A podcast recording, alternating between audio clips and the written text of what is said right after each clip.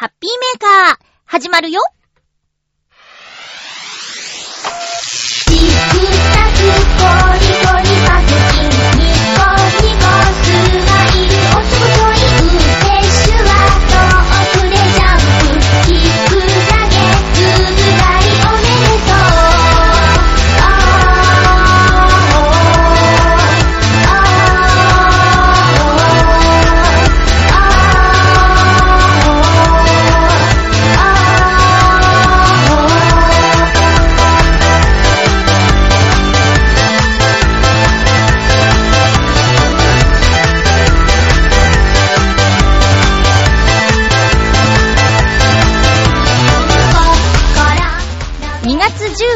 19日、まゆっちょのハッピーメーカー。この番組は、ハッピーな時間を一緒に過ごしましょうというコンセプトのもと、ちょあへよ .com のサポートでお届けしております。今日はね、歓送迎会というか、会社の飲み会がありまして、結構楽しかったです。今日も最後まで1時間、よろしくお願いします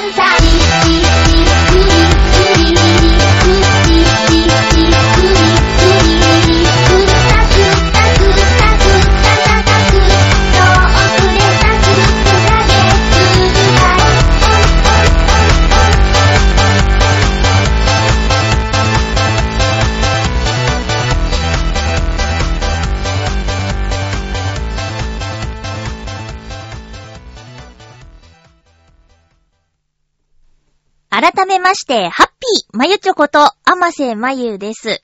えー会社のっていうのは夜勤のお仕事のことなんですけど、夜勤なんでね、みんな仕事終わりで、じゃあ何か集まりをしよう、飲み会をしようってなると、朝9時スタートっていう ことになるんですけど、あの、私は、今の会社に入ってからは、朝飲み会を今の会社のチームでやるのは初めてっていうか、まあ、やってはいるみたいなんですけど、えー、参加するのが初めてっていう感じでしたね。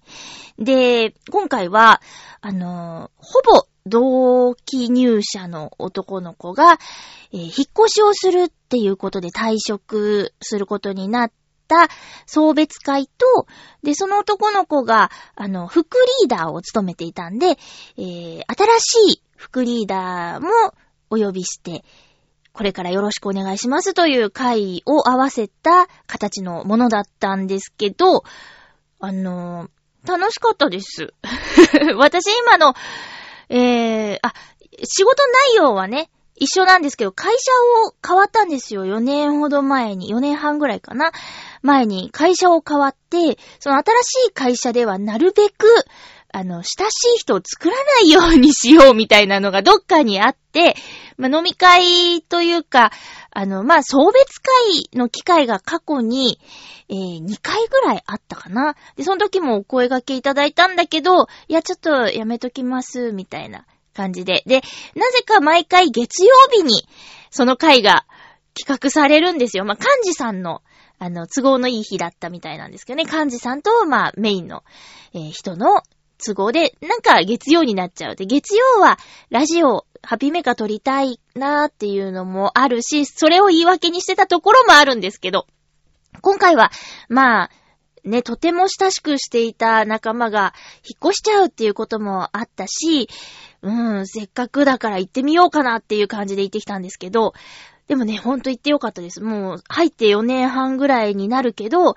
こう、あまりプライベートでお話をしない人とも今回は楽しく話ができたんですよ。で、もうだから4年以上、もうほぼ毎日のように顔を合わせている人なのに、こう、おおよその年齢も知らなかったっていう人と、今日思い切ってね、その年齢の話になったんで、え、ちなみに何々さんいくつなんですか？って聞いたら、なんと同い年だったっていうことが判明して、その子は、その子はっていうかその人は、普段あの、無口というか、あまりコミュニケーション取らない人なんだけど、こういう催しの時は漢字を勝て出るっていう人情味の熱い人なんですけど、そう。もう、そうだね。同じとは思ってなかったから ちょっと上かなって思ってたんですよ。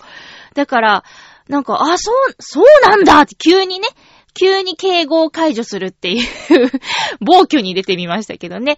でもやっぱり、あの、なんか日本人は年齢聞きがちで、どうのこうのみたいな、あんまりいいことじゃない風に言われちゃうけど、でもやっぱり、こう、同じだと安心感とか私はね、持っちゃうので、やっぱ年上だと、あの、緊張っていうか、敬わなきゃみたいなのがあったりもするし、うん。な、なんかやっぱあるんですよ。私はね、あの、全然気にしないっていう人はかっこいいなって逆に思うけど、私はやっぱり、その安心感材料になっちゃうから、その年齢が。あ、同い年なんだつって。だから、4年の時を経て、えー、今夜からまたね、ちょっとこう、親しみが、距離感がこう、近くなるのかなっていうふうに思ったら、参加していい飲み会だったなって。で、掃除の仕事だから、やっぱり個人プレイなんですよね。基本的には。もちろん何かあった時は助け合うんだけど、何事もない、基本、一人で与えられた場所をこなすっていうワークスタイルなんだけど、だから、作業中はその自分のことで、えー、いっぱいで、あまりその雑談をするなんていうのはね、もちろん作業中に、そういうことはないから、うん。話さない人とは本当に話さないんですよ。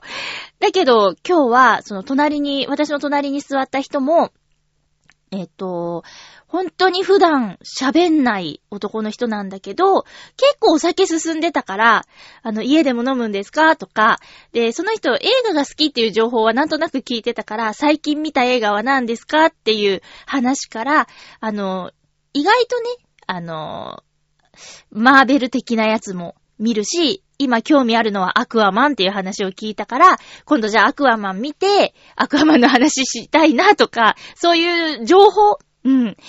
もう、ね、顔を毎日のように合わせる人だから、そりゃ、仲いい方がいいなって、やっぱりね、うん、思っちゃって。で、なんでこんな風に考えたかっていうと、前の会社では、私、本当に、友達みたいにみんなと接しちゃっていて、それで、あのー、しんどい思いをしたこともあってね。めちゃくちゃ明るく振る舞って、みんなで、えー、仲良くしようぜイェーイみたいなのを率先して言っちゃう人だったんですよ、前の会社で。うん。で、それも楽しくて、で、それで仲良くなった人もいるけど、やっぱり、骨折して辞めることになっちゃった時に、ふるいにかけられたみたいな。うん。なんか、私の中で、あ、本当の友達と、そうじゃない人がいたなーっていうね。うん。だから今は、本当の友達が残ってるから、なんか、骨折も悪くなかったなって。で、新しい会社での出会いもあったから、よかったなっていうふうに思ってるんだけど、で、それがあったからもうなるべく自分から、イェイイェイ飲み行きましょうよとか、言わないようにしてたんですけど、まあ、今後はありかなってたまにはいいかな、こういうのもって。ゆっくりね、だらだらと話すのも別に悪いことじゃないと思ってね。うん。面白い人いるし、なんか、え？上の子 21? みたいな。お父さんとは聞いてたけど、上の子21っすか？みたいな人がいたりとか、うん。なんかね、ちょっと面白かったのよ。うん、な、そうそうだ、今日は楽しかったです。で、やっぱね、ラジオ収録あるからっていうのもあって、私は今日はもうオレンジジュースで、えー、過ごしたんだけど、隣に座ってた女の子が、あのー、今夜は仕事じゃないっていう人で、で、お酒好きっって言ってたから、飲めばいいじゃないって言って、まあ、ほどほど帰れるぐらいにっていう風に言ったら、いやもう私酔っちゃうとキスマになっちゃうんですよーって 言われて、で、えって言ったら、で、なんか、いつも、あのー、尊敬してる人に、チューしちゃうんです、って言って。で、へーって言ったら、今日アマさんやばいですよ、そこにいたら、って言うから、うん、ほどほどに、ほんと、ほどほどにしてね、って言って。そんな、飲むとキスマになっちゃう人とは初めて出会ったんで、女の子で。うん。口にはしないんで安心してくださいって言われたんだけど、あそういう問題ではないって。いや、そう、そういうのも面白いし。あとね、なんかもうほんと言葉のチョイスが、それダメでしょうっていう女の子もいて、もうね、私、今日飲んでないから、あれ、アマさん、お酒飲まないんですかって言われた。うん、今日ちょっと、あの、ラジオね、収録家でする日なんで、えー、今日はちょっとお酒はやめときますって。まあ普段ね、あんま飲めないんだけどって言った、あ、ラジオ大変ですねって言うから、大変じゃないんだよ、全然。あの、うん、仕事、まあ、仕事っていう感じじゃないかなーって。その、好きでやってることだからって言ったんだ。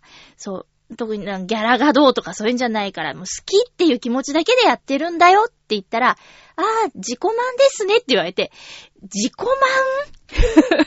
それ、おかしくない？その言葉のチョイスって。そう。おかしくないって言ったからね、今日。だって、自己満ですねって、いやいや、そうかもしれないが、そんなこと人に言うか？と思って、え、えおかしくないって。まあ、それもね、会社とかの、なんていうの、時間が限られた場所だと、その私がおかしくないって言ったことによって、ちょっとなんか、変な空気になっちゃったとしても、訂正したり、いや別にいいいいのいいの、ネタだよみたいな風に、言えないままさようならしちゃったら危ないから、言葉を飲み込むんだけど、今日は、たっぷり時間があったから、おかしいって言って、いや、いいんだけどねっていうところまでちゃんと説明できるっていうのが、まあ、それもね、腹割って話すってことなのかなって。いや、でも、一瞬、言葉が出なかったよね。自己満って言われて。自己満まあ、満足、うーん、してるけど、でもやっぱりあの、自分一人のものではないと思ってるから、その今日、じゃ例えばお酒をうっかり飲んでしまいました。で、帰って仮眠して、さっぱりしてから、えーラジオを撮ろうって思ってたけど、寝過ごして撮れませんでした。で、遅れて配信になりますみたいになっちゃった時に、自分だけの問題じゃないと私は思ってるんですよ。それは、お便りをくださった方が、えー僕のメールどんな風に紹介されんのかな？ワクワク。え、ハッピーメーカー更新されてないやんか、えーってなっちゃうのは、一人のもう話じゃな、ないってことだから、私の中では。うん。別にね、みんなそんな、なんか、いいんだよとかって、もしかしたら言うかもしれないけど、私がそれは嫌だから、だ だからやっぱり自己満なのかなちゃんと、ちゃんと決められた配信日にお届けしたいっていうのはもしかしたらそうなのかもしんないけど、でもそんなはっきり言うだからね、その子はね、ちょっとね、コミュニケーションの取り方がね、おかしいんですよ。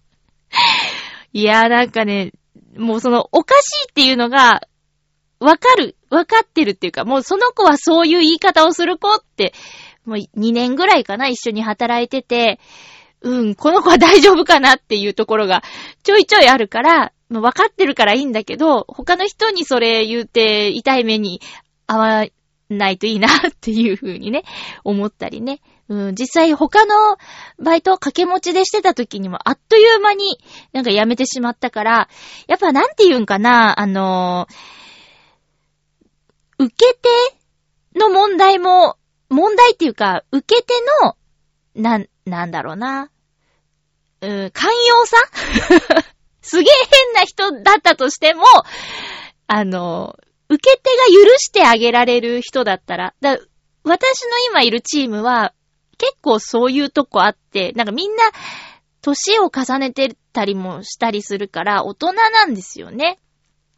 私はちょっと、まだたまにカチンとくることあるんですよ、正直。自己満って。そう。でも、でもいいんです。あの、わかってるから。あ、そういう言い方しちゃうんだ、この子は。っていうね。うん。もう、もうそれをネタにしちゃえっていうところまでいけたから。まあまあ、そ、そんな飲み会で、そんな飲み会でまとめられないけどね。えー、まあ、11人参加して、その、辞めちゃって引っ越しちゃう子は、うん、30歳かな ?30 歳なんだけど、あのー、自分のやりたいことが一番できる街へ引っ越していきます。うん。かっこいいなと思ってね。うん。すごい、すごいよ、本当に。だ、私が、浦安に住みたいみたいな感覚で、彼は釣りをするので、滋賀県に琵琶湖付近に引っ越すそうです。でね、そのことは、そう、入社が数ヶ月差で私が早かったんだけど、その子が入ってきた時から、いつか琵琶湖に、の近くに住みたいんですよって、それが夢なんですって言ってた、それを叶えたっていうことで、すごいな、その子っていうふうに思いました。うん。これからね、まあ、Facebook とかで繋がってるから、どんな、どんな釣りをするのか、とか、どんな活躍をしていくのかっていうのがね、楽しみですね。SNS のいいところですよね。引っ越した先でも様子が見られるっていうのはね。うん。っていう感じで今日は飲み会終わり。帰宅が12時半ぐらいだったかな。そっから3時間ほど寝て今は、えー、もうすぐ6時っていう時間ですけどもね、えー、鮮度バッチリでお送りしたいと思います。まずはこのコーナーからいきます。ハッピー、ごくごく？ん？もぐもぐかな？これどっちだろうか？えっと、ジェリーツかな？ジェリーツ？プリンシェイクだって。二層ゼリー製法。カラメルフレーバー。ポッカ札幌さんからのです。ジェリーツ。えー、っと、本品は、振って崩して飲むゼリー飲料です。っていうことなので、7回以上縦に振ってからお飲みください。はい。じゃあ、振ります。1、2、3、4、5、6、7。以上って言ってたから、8、9、10。どうだろう。いやね、今日、その、すごく楽しい回だったんですよ。で、みんなあの、夜勤明けで疲れてるだろうに、スイーツ行っちゃうみたいな感じで、その居酒屋メニューのデザート、ほぼ全員頼んだんですよ。その中で、アイスプリンっていうメニューがあって、で、私はティラミスを選んだんだけど、その、ティラミス選んだの二人かなで、アイスプリンが大人気で、私たち以外の人はアイスプリン選んだんだけど、なんかみんなちょっと微妙な顔してて、味がないとか言って プリンで味がないってある？って。で、しかもアイスプリンということで、あの、プリンのプルンってした感じが皆無で、なんかアイスのが強い、硬いみたいな。しかも上がえー、キャラメリゼしてある。キャラメリゼって言わないからな、あ、なんて言うの？バーナーで焼いてな、ブリュレみたいな風になってる。うん。っていうやつで、うーんって、締めになんか、うーん、プリンが食べたかった、みたいになってね。で、プリン。どうだろうあ、なにちょっと、出ちゃう感じかなビューって言ってる。え、缶、缶に入ってるんですけどね。かなりカチカチカチカチ言うてますけど。さあ、どうだろう。おー。ま、プリンの味なのかなあー、カラメルのいい匂いする。いただきます。あれ？プリンっぽくない。なんか、ジュースみたいになってる。うんうんうんうん。うん。あ、あうーん、ちゃんとあの、カニ、果肉じゃないや。なんかあの、ゼリー的なプリン的なやつ出てきた。ええうん、うん、うん、うん。あ、美味しい。うん。今日のあの居酒屋のプリンは本当に味がなかったけど これは美味しいよ。うん。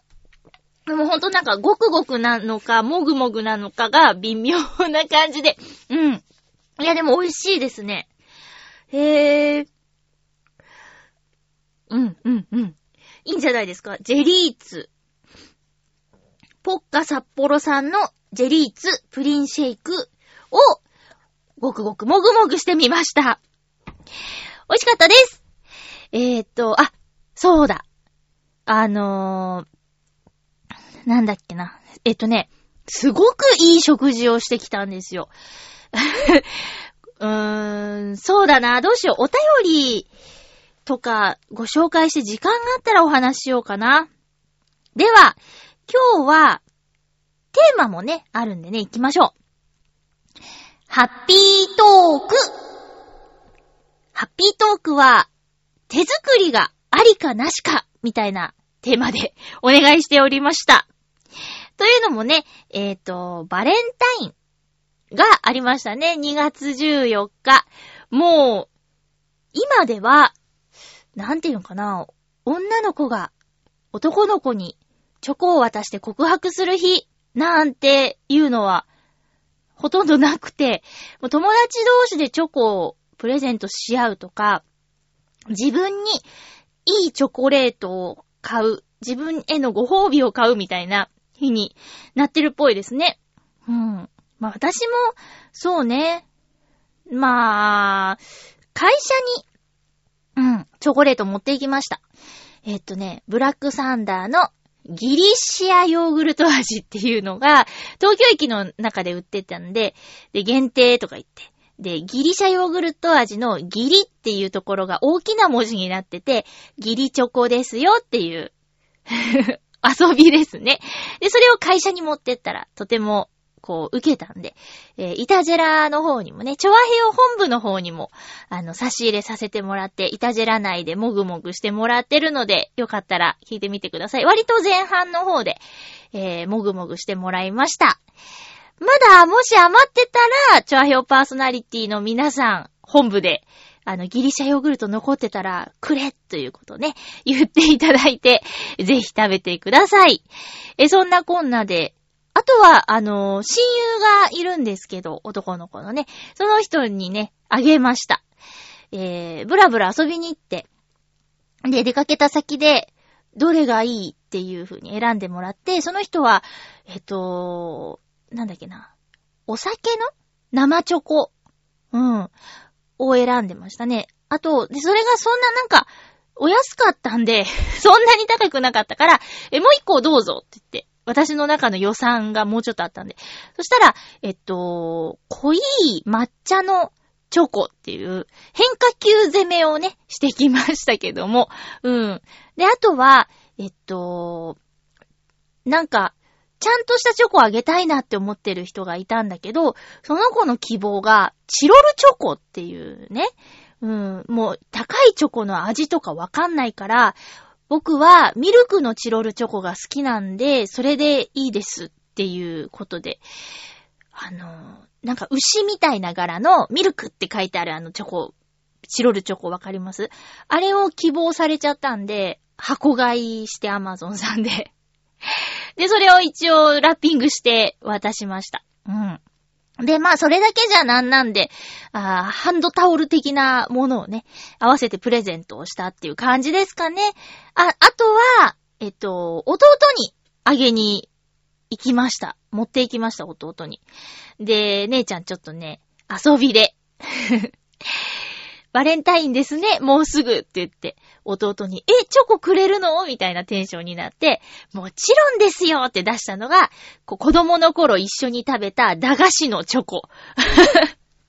なんか、わ、45円ぐらいで売ってたんだけど、ハートの形で、ピーナッツの砕いたようなやつが入ってるやつを、結構ね、子供の頃に、そのバレンタインの時、もらってたような気がするんですよね。で、それと、あと、あの、うーん、占いチョコってわかります？カラーのマーブルチョコみたいなやつが入ってるやつで、薬から、薬のこう取り出し方で開けると、そのケースに丸とか二重丸とか三角×っていう占いが書いてあるやつ出して、どうよっつって、どうだっつったら、う、うん、うんってちょっとがっかりしてたから、ちゃんとありますがなって言って、ラッピングされた可愛いチョコをですね、渡したんですけども、そんな感じかな？バレンタインは。作んなかったね。なんか、しばらく、ブラウニーを作る日だったんだけど、それこそ今回のテーマの手作り問題について考えるところがありまして。うん。今回作んなかったですね。さあ皆さん、手作りについてどうお考えなのでしょうか？ハッピーネーム七星さんから参りましょう。まゆちょハッピー、ハッピー？北へは、あ？あ、話題が2つ入ってるんですね。すいません。先週ちょっと北への話したね。北へは一番初めにプレイした朝比奈京子ちゃんだけ攻略サイト見ずにクリアしました七星です。北へはドリームキャスト版含めてダウンロード版で出てくれないかなと思います。お店とか住所掲載してるからなどの大人の都合で出ないのでしょうかね。ああ、なくなってたりするとね、ここ行ってみたいと思った時に、ないやんってなっちゃうもんね。そうなさて、手作りですが、気心知れた友人ならばいいかなと、ただし、義理だよと、はっきり言っておくことも必要かと思います。そうですね。そうですね。ちょっと期待しちゃうかもしんないもんね。えー、もしくは、いきなり自己紹介で、手作りでお菓子作るの好きです、と言い切ってしまい、行動してしまう人でしょうか。過去、会社にお菓子を作るのが好きな人がいまして、お菓子あげまーすと唐突に何もない日に手作りのお菓子を配ってくれました。美味しかったです。それをいつもの日常としてしまったら、バレンタインも、あ、いつものことだなぁと慣れてしまうので、それだったら誤解をすることもなくいけるのではないでしょうかと思います。それでは、ということで、ああ、なるほどね。うん。なんでもない日に持ってく。あ、私は、えー、っとね、当日じゃない日に渡したりしてましたね、ブラウニー。うん。まあ、早く言えば、練習です。作ってみて、もちろん失敗しちゃったら持っていかないんだけど、あ、うまくいったっていう感じで持ってってましたね。うん。それがね、私が見て、作ってみて美味しいなと思ったレシピが、鉄板いっぱいに作っちゃう大量ブラウニーっていうやつだったんですよ。だからね、とてもじゃないけど一人じゃ食べられないので、会社に持って行ってました。うーん。そう、確かにね、私ね、こう、きっちり測って作るのが好きなので、お菓子作り向いてると思うんですよ。で、実際、こう、急にスイッチが入ってお菓子を作ることって今までもあって、でも、作っちゃったものの、どうしようって、これ全部食べたら絶対まん丸くなるわーっていう量ができちゃうから、そう、ちょっとって作れないんですよね。うん。で、まあ、めんどくさいからお菓子作りって、あの、楽しいけどね。だったら、いっぱい作っちゃえみたいな風になっちゃって。うん、食べきれないんだけど、そっか、もう言っとけばいいんだね。お菓子作るの好きなんですよ。急に作ってきちゃうかもしれないって。うん。そうか。七星さんはじゃあ、えっ、ー、と、気心知れた友人ならば、手作りありってことですね。ちゃんとギリって言ってくれっていうね。そうか。じゃ、じゃ、言われないとちょっとかん、期待しちゃうよっていうことね。なるほどね。ありがとうございます。続きましては、フクロウのキスさんからいただきました。まゆちょさん皆様、ハッピー、ハッピー？今回のテーマ、手作りについて。私の場合、全く知り合いでないという人以外からのものならば、基本的に手作りについては気にしません。とはいえ、敵対していたり、不信感を抱いている人からのものは、警戒して断りますけれど。嬉しいか嬉しくないかという点も特に感想はありません。興味があるのは、美味しいか美味しくないかだけです。とはいえ、私が好意を抱いてくれる相手が、私だけに手作りしてくれたら嬉しいと思いますけれど、それでは、ということでありがとうございます。そうなんか。美味しいか美味しくないか。まあ、確かにね、美味しければいいんだもんね。あのなんだろう、美味しくない手作りをもらったことがあるんですよ。女の子からですけど。なんかそ、それこそあの、バレンタインでね、えー、の時ですね。で、私が、バレンタインより前にブラウニーを、その、さっき言ったように持ってって、で、その女の子は、えっ、と、当日に、私も作りましたって言ってくれたんだけど、もうお世辞にも、うーん、どうしたっていう。まあ、もしかしたら男性陣に成功をあげて、女の人には、ちょっと、失敗したやつをくれたのかもしれないんだけど、ぐ、こ、これを、く、口に入れたくないっていうのがね、あってね。もちろん、そんなことは本人に言いませんよ。わあ、ありがとう、帰って食べるねって言いましたけどね。うん。食べましたよ。うん。食べて うーん。どうした？ってなりましたけどね。うん、流し込みました。いやいやいや、そう、美味しいか美味しくないか確かに重要ですよ。もうそれ、そうね。美味しければいいよね。だって、ケーキ屋さんとかのケーキだって知らない人の手作りですからね。そりゃそうだ。プロが作ってんだけど、えーと、敵対している人とかいるんですか？敵対？私、こう今生きてて、敵対してる人って、思い浮かばないな。敵対か。いたかな？敵対？敵対か。不信感を抱いてる人は、うーん、今はもういいんですけど、いた時もあるなぁ。うん。そうね。まあ、確かにその人からの贈り物はちょっと手つけられなかったよね、なんか。アマゾンギフト券入ってたんですよ。あの、うーん、足折って、で、自宅療養中に、その不信感を抱いてる人から、お荷物が届いたんですよ、宅急便で。で、なんか、カルシウム取ってくださいね、みたいなお手紙と、あと待ってます、みたいなのと、なんか、いろいろ、いろいろなものが入ってたんです。食べ物系、買い物も行きづらいでしょう、みたいな感じで。で、そこに Amazon ギフト券とかも、カードのやつね、入ってて、でも使えなくて、結局 Amazon ギフト券ってさ、あの、コインでね、番号のとこ削って入力して使う系のやつ、カードみたいなやつ。あれって有効期限あんだよ？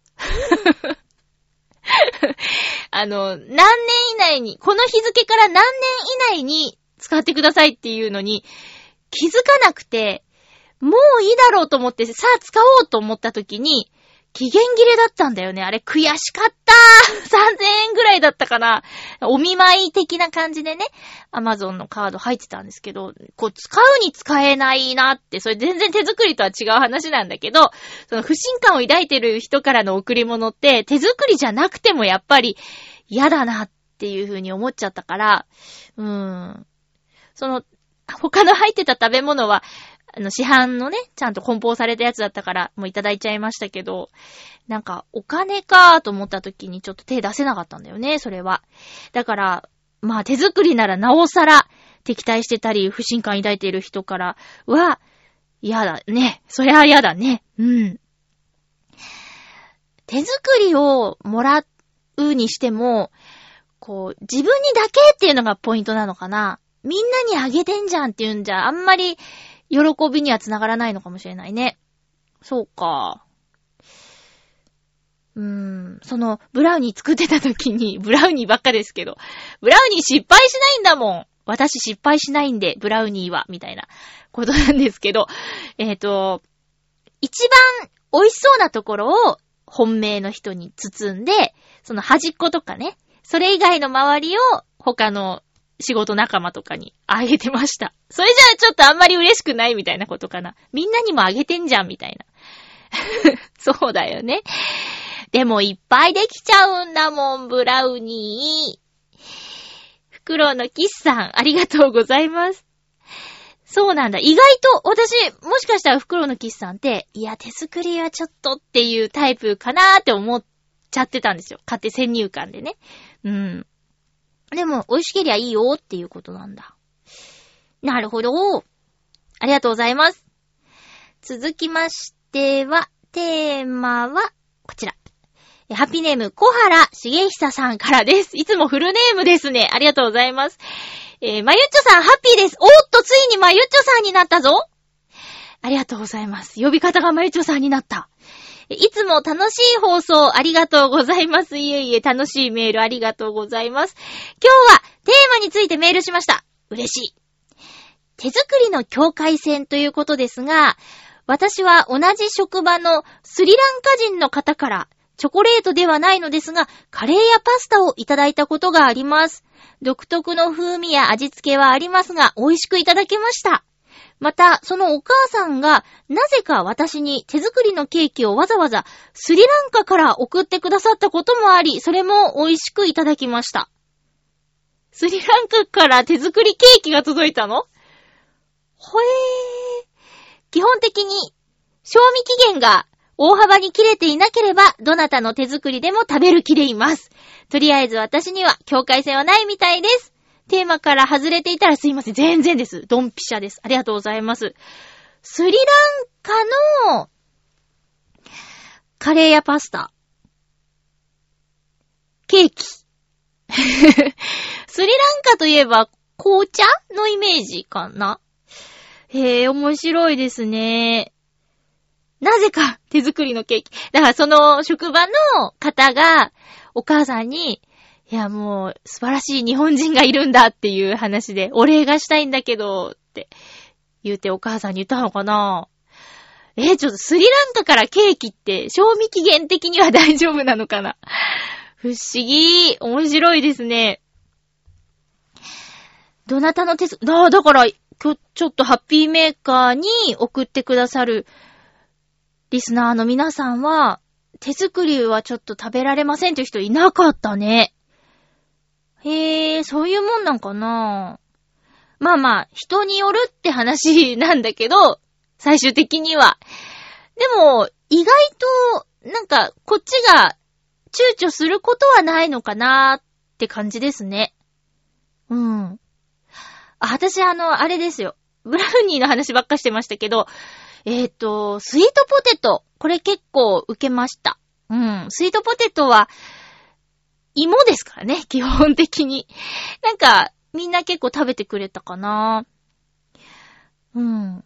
そう、今の会社ではやってないけど、そう、以前の時はね、それこそ距離感が、あの、自分からぐぐいぐい詰めていくタイプだったから、もう全然手作り、もうバレンタインイエーイつって。どうぞどうぞどうぞって。なんならもう、あげる人決めてない袋をいっぱいに持ってって、ばったり会った人に、どうぞどうぞって渡してたけど、いや、どうなんですかね？ひどいかな ちょっと。よくなかったかな？でもまあ、イベントとして楽しんでもらえたらいいかなみたいな感じでね、えー、やってたんですけど、ちょっと来年は、曜日の並び的に行けそうだったら、ちょっと手作りしてみようかな。今日の飲み会で距離感も縮まったことですし、挑戦してみようかな。同じチームの、あの、手作り好きなんですって言ってた子は、えー、結局、作らなかったみたいです。あの、疲れて寝ちゃいましたって言ってね。睡魔が、あの、手作りの時間を奪っていったそうですよ。まあ、それもありですけどね。えー、小原茂久さんありがとうございました。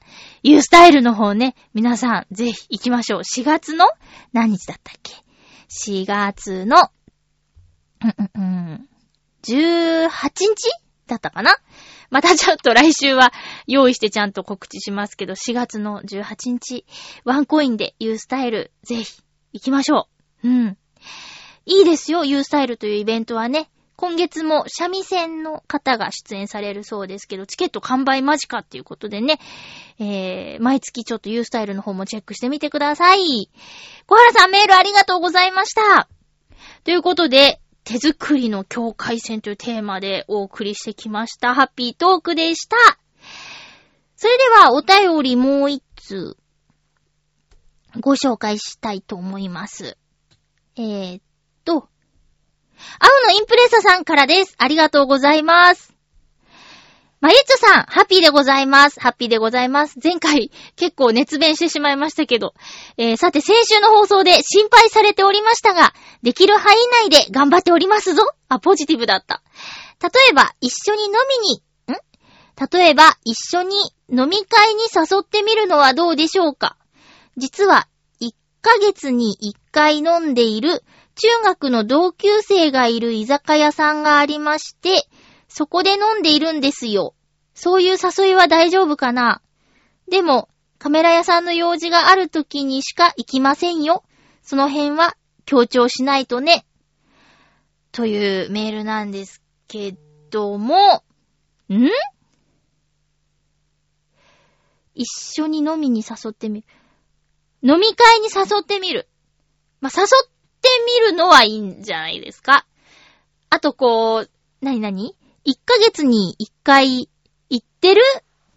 同級生が、こういるっていうのは経営してるってことかな？じゃ、そこに、そこで、そうね、そういう話し方いいんじゃない？ってことは、その、カメラさんの人と共通の知り合いがやってるお店ってことだよね？うん。言ってみるのはいいんじゃないですか？同級生の何々くんが、または何々さんが、居酒屋やってて、僕そこで月一回飲んでんだよねってって、今度一緒に行かないみたいな。うん。あ、全然いいと思いますよ。うん。で、ね、選ぶのは彼女ですから。うん。でも誘ってみるのはいいし、その、選ぶお店としてもベストだと思います。いいんじゃない？うん。共通の知り合いのね、お店だから。あ、いいと思います、いいと思います。ちょっと今度誘ってみてその結果教えてください。まあでもね、あの、ママさんっていうお話聞いてるんで、シングルマザーさんっていうことをね、聞いてるんで、まあその、お子さんのね、あの、お迎えに行く時間とかいろいろあると思うから、そのあたりちょっと、うん。なんていうの？調整してみたいな感じかなそれか、お子さんも一緒にって言ってみたら？本気で付き合うならだって、お子さんも一緒にっていう未来だからね。うん。で、居酒屋さんとはいえ、ね、別に子供が入っちゃダメとかいうことじゃないから。うん。いいんじゃない？一緒にどうですか？夜ご飯どうですかって、飲みに行こうっていうよりも、飯でも行きませんかみたいなことで、で、お店はあの同級生がやってるお店がいいんじゃないかなっていう提案してみたら？いいと思います、いいと思います。いきなり告白するよりずっといいね。いや、すごくいいと思いますよ。え、ちょっと結果報告というか、あの、続報お待ちしております。よかった、なんか、できる範囲でやってますから大丈夫ですよって。うん。じゃあ頑張ってください 頑張ってって言っちゃダメなのか。えー、楽しんでください。かな。ありがとうございました。えー、お便りは、今回は以上ですね。うん。いやーねあのー、そう、あ、じゃあ話せるか。あの話を。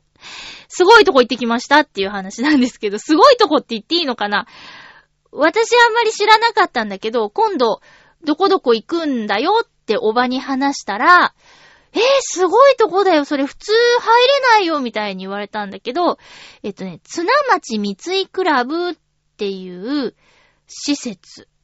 うん。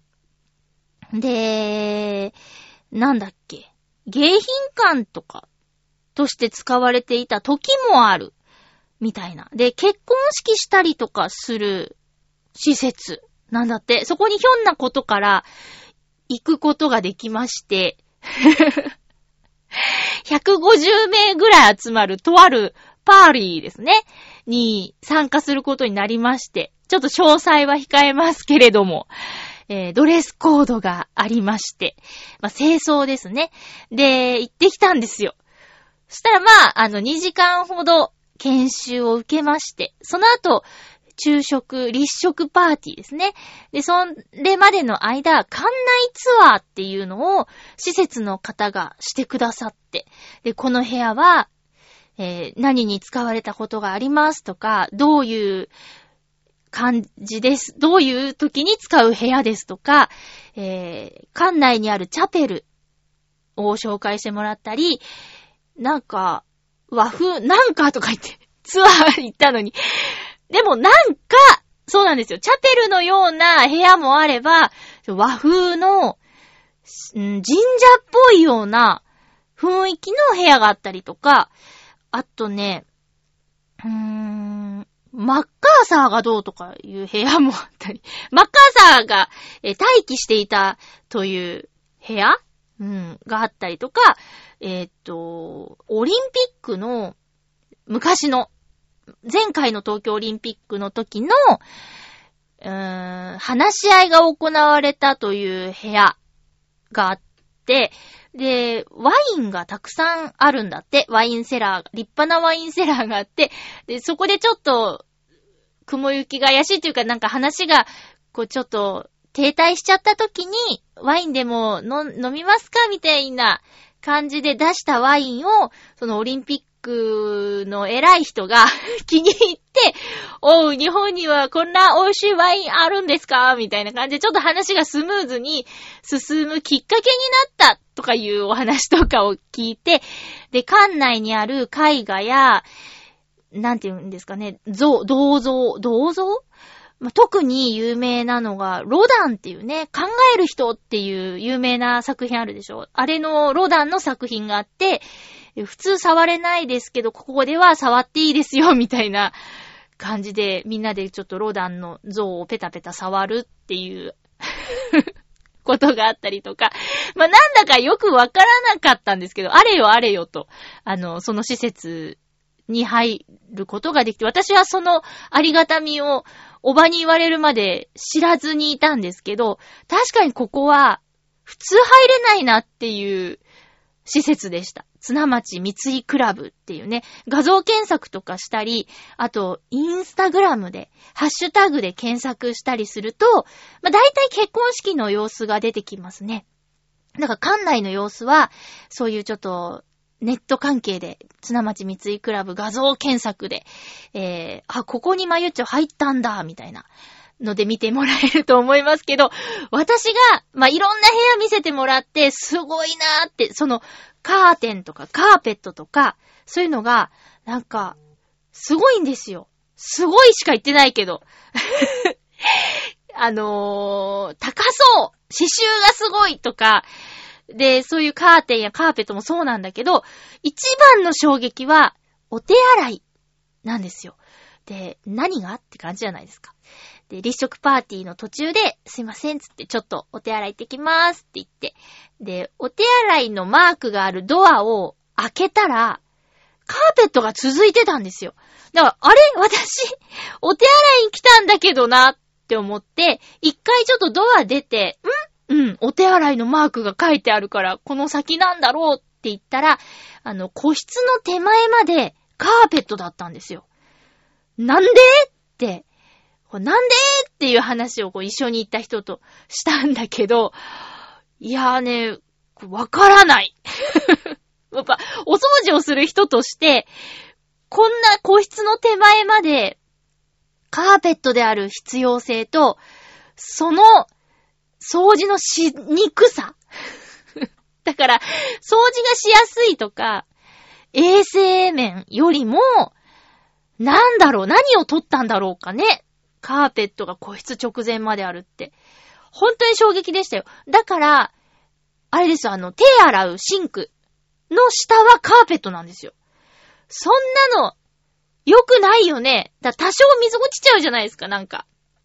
手を洗って、じゃあ、カバンからハンカチを取り出すっていう作業の時に、それは、ちゃんちゃんってこう、水をね、切るでしょうけど、でも、ちょっと落ちちゃったりするじゃない。したら、カーペットが傷むとかさ、なんか濡れちゃうみたいなのあるだろうに、なんなんだこのトイレっていうのが一番の衝撃でした。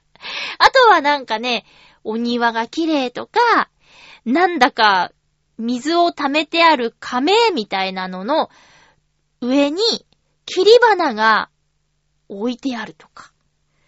これを映えると言うんでしょうか？みたいなね。これインスタに載せたら映えるなみたいな。まだ載せてないんですけど、ちょっと載せちゃおうかな。Facebook にだけはね、ちょっと投稿しちゃったんですけど。うん。チェックインしてね、めったに入れない場所だっていうんでね、チェックインだけしちゃいました。本文載せないで。今回はだから結婚式とかじゃなくて、とある集まりっていう、それの会場がまあ、そこだったっていう話なんですよ。だからチャペルっていうとこも見学したんですけど、ちょうどその翌日に結婚式をやるのでセッティングしてある状態ですっていう、まあ、タイミングよく、ちゃんとなんていうのかな、客席にこう白いリボンがこう、飾ってあって、お花がもういけてあって、みたいな状態を見ることができて。で、何もない時はもうそういうリボンとかお花とかないからって、いいタイミングでしたねって、なんかかっこいいおじさまが 案内してましたけどね。なんか胸にちょっとブドウのね、ピンバッジがついてたんで、もしかしたらソムリエさんなのかもしれないんですけど、まあそういうちょっと普段足を踏み入れることのない場所に行きましたよ。で、ドレスコードあったから、言うても、なんか、あのー、ワンピースとかじゃなくて、私はもうスーツ、ジャケットを羽織った状態みたいな感じと、あとちょっとヒールの高い靴で行ったんですけど、まあ、ヒールの高い靴で、館内はほぼカーペット敷きなんで気がつかなかったんですけど、じゃあお疲れ様でしたって言ってその施設を出て、アスファルトを踏んだ瞬間に激痛っていうね、あ、疲れてたんだ私っていう感じで、痛いって言いながら家に帰りました。普段履き慣れない靴、いつもぺったんこの靴履いてるんでね、うーん。かかとのはだいたい7センチぐらいこう背伸びした状態でずっと歩くっていう、まあ、7センチなんて大したことないって言われたこともあるんですけど、でも、普段長靴やら作業靴やらぺったんこのカジュアルな靴しか履いてないので、たとえ7センチとはいえ、しんどくなっちゃうんですよ。特に、指の付け根のあたりの部分ですかね、足の。あ、そういえば、あのー、寒くなると、ちょっと、これは、あんまり、なんていうか、若々しい話じゃないんですけど、あの、カサカサするじゃないですか。冬乾燥で。で、ただでさえカサカサしがちなのに、まあ、年齢のせいかな。あの、足のかかととか、えー、結構ね、ガサガサしちゃうので、かかとケアの、あの、グッズを使ってたりするんですよ。保湿？かかとの保湿とかして、その、ひび割れないようにするっていうのを使っていて、かかとは守られてたんですよね。そしたらなんと、こんなのは、初めての体験なんですけど、えー、左の足の小指側の横が割れたんですよ。ひび割れ。うん。なんで？